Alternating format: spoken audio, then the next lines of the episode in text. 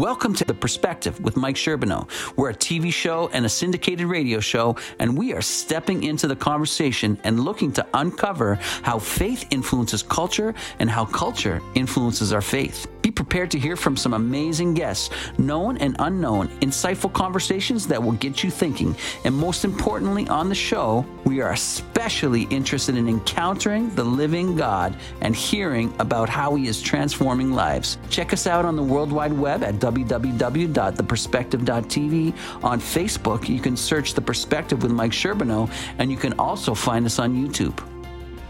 It's high time for a new perspective. In a world of collective unease, we've got you covered this week with your hosts, Pastor Mike Sherbino and Julie Stautland.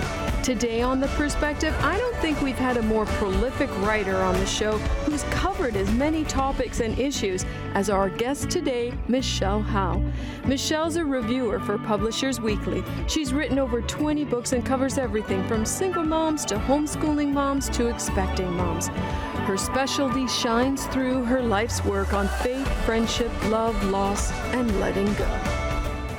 Hey, welcome to the perspective today. I'm glad you're with us, and uh, welcome back, Julie. I'm glad you're with us as well. Yeah, I'm glad to be here. You know, I love the backdrops that we can create. I know. Uh, and uh, the Such team variety. always pulls them up. This is kind of an interesting one. I think it's amazing. It's inspirational. Yeah, okay. when you think you see a scene like that, Yeah. What's one of your most inspirational spots or moments as you think about it? Oh, moments. Well, I was going to say Venice is the one place I'd like to go to. But as far as being moments, I've been in the mountains in Norway. And just when you're up that high and you're just looking out and everything seems so small, I just can't help but think there has to be a God who created all this beauty. Well, I don't you? get the fact that there has to be a God, but I think I can top your experience. Okay. I like the mountains too. I like riding it on my motorcycle. oh, You know, just beating down the road. It's Mhm. pretty kind of like, you know, born free. Like you're just going for it. wind in your hair. Wind in your hair. and uh, but our prolific author that we have today, yeah. um, I know the landscape somewhat where she lives. There's no mountains. No, Kind of like here, you know, we got a few hills we have a few hills. in yeah. Ontario, but uh, not the mountains. But anyways, all that aside, prolific writer, Yes. author, probably one of the most we've ever had on the program, who's written so many different articles and books, Michele Mhm. Howe. And Michelle, we're glad you're with us. And uh, if you want to tell us that there's mountains in Michigan, you know, we'll believe you, but uh, you're going to have to go long and far on that one. No, we don't have mountains, but we have many lakes, which is why it's called the Great Lakes State. Many, many, many, many lakes. And we actually live on a farm, but we can see Lake Erie from our house. And when you're talking about mountains and splendor and you know mm. inspiration, I just walk down to the beach and just walk it. And Oh. again, you cannot not believe in God when you see the immenseness, you know, of a huge lake and all that water and the power in the wind and everything that it brings in. So I get it. Yeah. So true. So Okay, well, we'll let you uh, we'll let you go. We'll give you a buy on that one. All right, how about that? But hey, let's just jump in. Uh, it's amazing what God has allowed you to accomplish. You're an author of more than 20 books, but you're also a reviewer. And that sounds almost kind of boring, but I don't think it is. Tell us though what that is all about and how did it happen?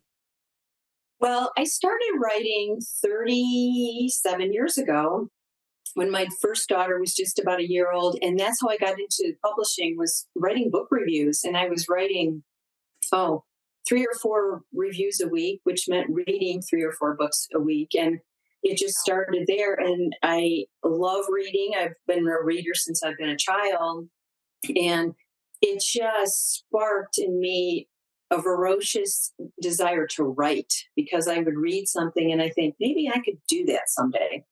But I, I've written for many, many years. I didn't have a book published until 1999. And by then I'd written lots of articles, mainly for single moms. My um, two closest friends were single moms. Suddenly they had went through divorces that they did not want. So I was telling their stories and ended up writing four books um, on behalf of single moms, even though I'm not a single mom. So that's how I got into the book writing. Wow. Fantastic. Well, listen, you know, I know you've written so many books, and we're going to talk about a few of them, but I really want to jump in before this question here and talk about your newest book calling Finding Freedom and Joy in Self Forgetfulness. What an interesting title. And then I, I got into the first few chapters of it in an interesting way of looking at life and looking at yourself when we live in this world where it's all about me, me, me, and I need to analyze myself. So I'd really love for you to expound on why you wanted to write this book and and and how it can help us. Well, I started writing this book during COVID when it was still the lockdown, I believe. And all of us were upended by that. I mean, by this pandemic, and it changed all of our lives. But I found myself watching the news, re- or listening to broadcasts, reading articles, and becoming day by day more and more overwhelmed with the uncertainty of what was happening in our world. And my husband challenged me to just get off, get offline for a while and get back to, he called it faith basics. And you know, it was the best advice I got during that time because, like all of us, you want to control outcomes, but mm-hmm. only God is in control. And I found myself anxious, worried, afraid, and just just uncertain about everything. Like what is our life going to look like when all this is over if it's ever over? So i started staying offline more really spending more time reading the bible praying even grabbing specific verses and just carrying with me through the day that reminded me of god's sovereignty and his goodness and his faithfulness and his great love for all of us and i started to calm down mm. and i thought wow now I can, I feel like I am in a place where I'm really confident that the Lord will meet my needs, whatever that looks like, so I can go out and meet other people's needs. So that's the whole term of self forgetfulness is that when we are confident because of what God tells us in His Word, that He will meet all our needs, we are then free to go out and meet other people's needs generously, extravagantly, daily. And I think that's where this book was birthed. It was a very personal need in my own life. And that whole time, a couple years ago, really revealed to me a real weak areas in my faith mm. and how I wanted to be in control, which I think we all want to be in control. Mm-hmm. But you know, that's that's an area where it is only God is in control and we need to trust him and you know grow our faith through these hard times. So that's how the book got started. Oh, I, I love that because I mean, it's something that we all need to, we resonate with, and we can get so caught up in ourselves, and we have to focus on the fact that we're we don't have the answers. So why don't we go to the one who does? That's it's a wonderful. And it's interesting as you're talking about this, ladies, because God is always weaving a story, isn't mm-hmm. it? Through what we think is an obstacle, we have to go around it, and in the midst of that, we have a whole fresh encounter. Uh, some of the people that have really gone through some challenging times are single moms, and you've written on that issue. Talk to us about that and some of the things you've discovered on parenting and women's health issues. I'd love for you to expand on those things. And then, especially, how you're discovering how the Lord enriches your work. Yeah, you know, it, it, was like in, like I said, in 1999, my first book was published. And it was called Going It Alone, Mm-hmm. And it was based on my two closest friends who went through unwanted divorces. Their husbands abandoned them and their young children, respectively. And I, so then we would talk every night, right? And they were in distress, of course. Their whole world was upended. But I started writing articles like once a month because they would face a challenge. They would talk to me about how they worked through the challenge, how God, uh, you know, faithfully met their needs when it didn't look like there was any way to get out of impossible situations, whether it was health or finances or child custody, anything that goes along with that. But I watched them grow and just their faith just blossomed and their lives changed for the better. And now, many, many, many years later, they can look back and say, God met every need I had. Mm. And their children are all doing wonderfully. But at the time, of course, it was so hard. It was like a death. And but I watched them and I thought, oh, I've got to tell their story. So I became their advocate. And then I would write about their recent experiences, what they did right, what they did wrong, and how God met them at their point of need. And that was actually my first book, and then three more came along. But I will tell you, in my whole writing career, it's like God takes me from one topic to another wherever I'm at currently in my life. So people say, Well, how do you get the idea for a new book? And I say, Well, it's because I'm so needy. I, I start going, I need this, I need this. And the Lord starts working in my heart. And then I start researching, reading, talking to lots of people, interviewing them. most of my books are stories about real people in real life situations and how they take whatever particular topic I'm writing about and they make it their own because they always want to highlight that God is wow. faithful. Yes. You know. Well, listen, yeah. Let's hold that thought and we're going to come right back and talk more about your work. We'll be right back after this short break. Looking for a church to connect with? North End Church at 455 Geneva Street in St. Catharines has the welcome mat out for you, and Pastor Mike would love to get to meet and talk with you. Join us every Sunday at 10 a.m. North End Church, where everyone is welcome, no one is perfect, and anything is possible. We all love stories. They shape our minds, fuel our passions, and give perspective to our situation. Speaking of perspective, have you checked out The Perspective on your local TV network? The Perspective is Canada's newest daily faith based program that addresses the issues between faith and culture. You will hear stories from guests like Lisa Bevere, Darryl Strawberry, Paul Henderson, the Godwink People, David Nurse, and many more. Hosted by Dr. Mike Sherbino, The Perspective is here to help you find and follow Jesus. Check us out at theperspective.tv. We're back with a prolific author, Michele Howe. Michele, you've written books and articles for every stage of life, as except we mentioned, except your stage in our last segment. We spoke about things we face in our younger years. So let's talk about your work with about staying afloat during the life's toughest times. An empty nest. What's next? Love this line. Parenting about adult children without losing your mind. Let's talk about that. yeah, that we we recently, not too recently, are now empty nesters because sometimes your kids move back in, right? Mm. But uh, in fact, our daughter is actually getting married next week, so it's well, like congratulations. yeah, that's very exciting.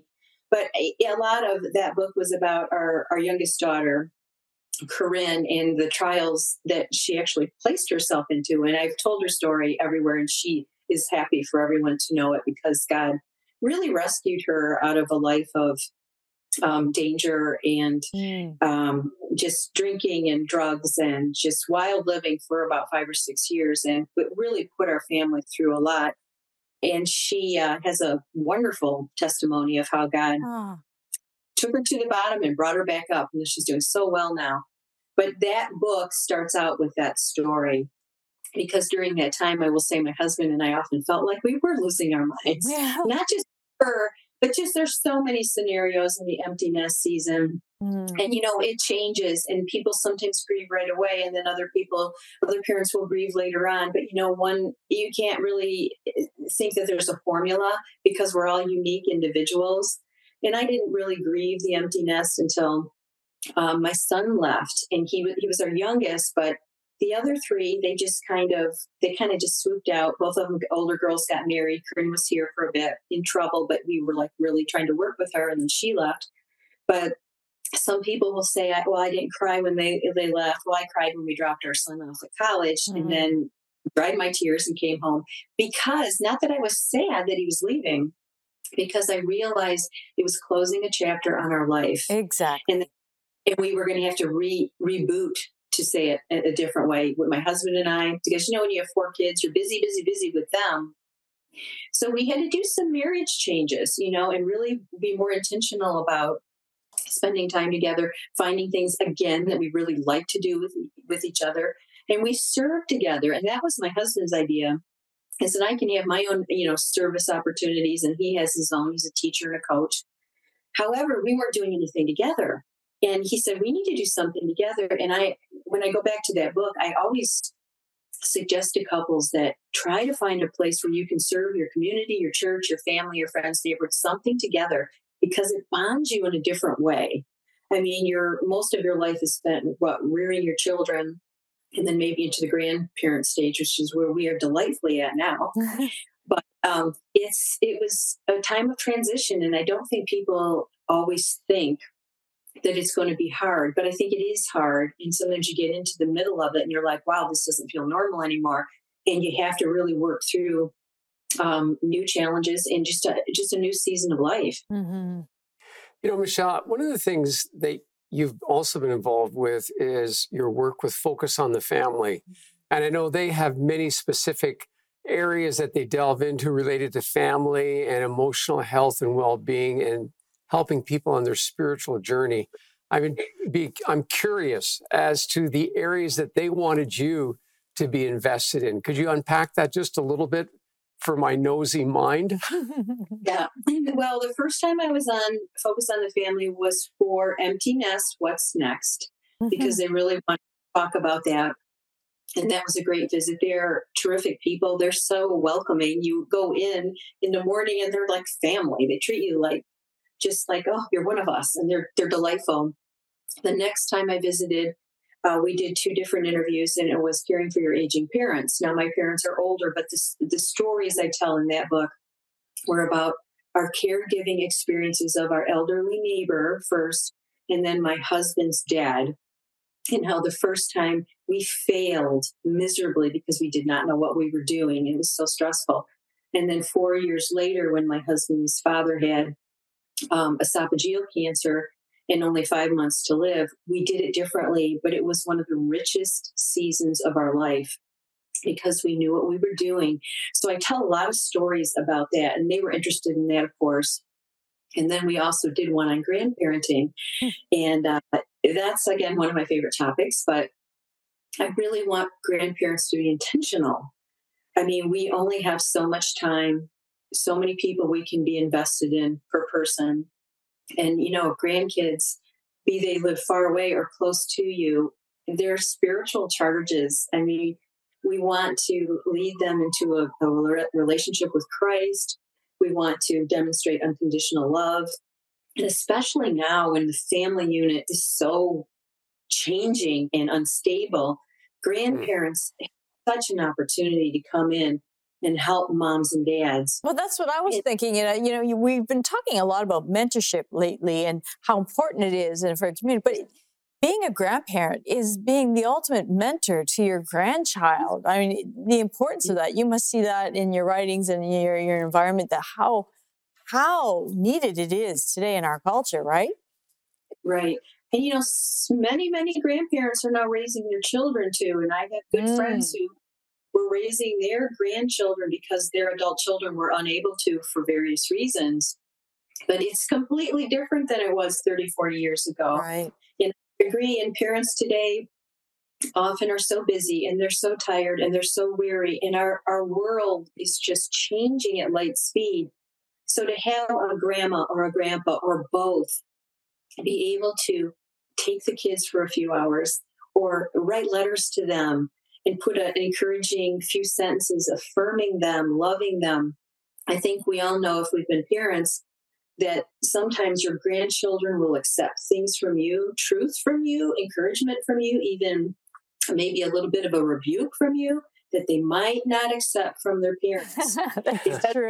A good word. It's a good word. I think one of the biggest challenges, of course, as you're aware, is the huge epidemic of loneliness that people yeah. are going through, and especially with the senior population. Uh, I mean, I shared it on a show about a week ago where my wife, she visits a lot of seniors, and she went in, and one dear person just broke down in tears because she said, I have no one who ever comes to visit. Wow. And that is just the reality of loneliness. Um, mm-hmm. You've written on so many things. It seems that as you're going through seasons, that becomes the uh, the fertile soil to uh, birth all these books. What's next? What do you see What's, coming next?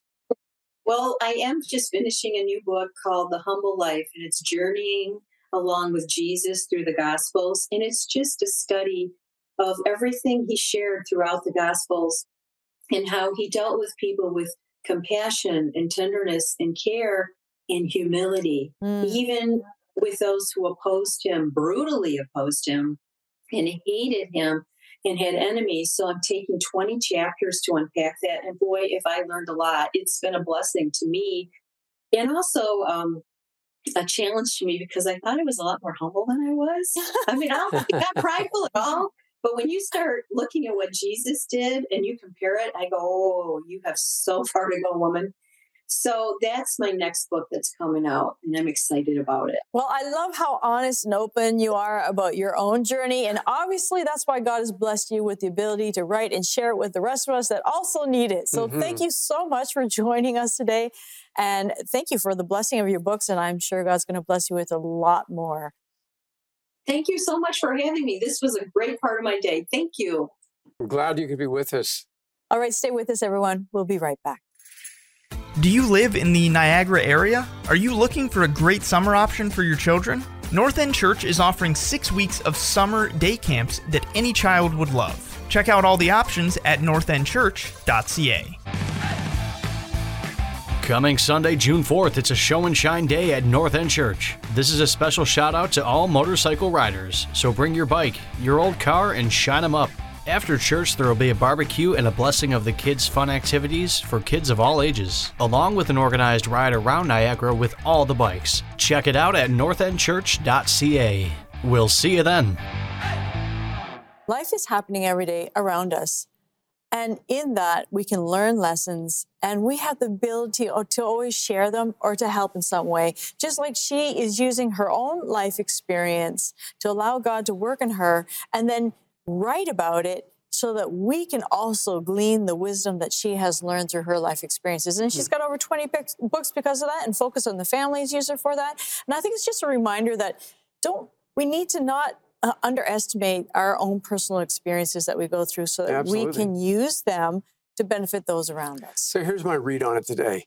A lot of times it's like we're driving down the road and we come to a stoplight mm. and this, you know, the red light can be caused by many different things. Yeah maybe it's a bad experience or some we keep talking about covid and that's right. still a reality for many people. You know the ramifications or mm. can be a, a bad decision a financial crisis and the list is endless. Right. But many people stay at the stoplight. Yes. And i just want to encourage you today uh, to look at the light a little differently. Look for the green. Mm-hmm. and i want to encourage you to get up and to get going Matter of fact, Jesus called us to go into all the world and preach the gospel. It's really easy to be stalled out and say, I can't do anything, I can't make a difference. Michele gives us an example of someone who is choosing to make a difference. Julie has already referenced it. I want to invite you on this amazing journey to get past the red light. The light has turned green.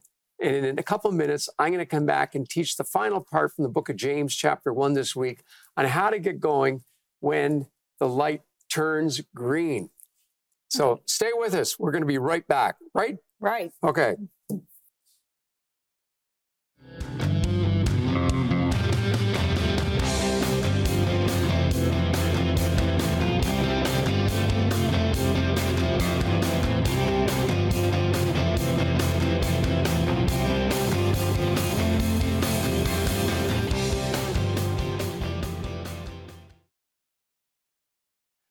Okay, fasten your seatbelts. I got some things I got to share with you as we wrap up the final uh, part of James chapter 1.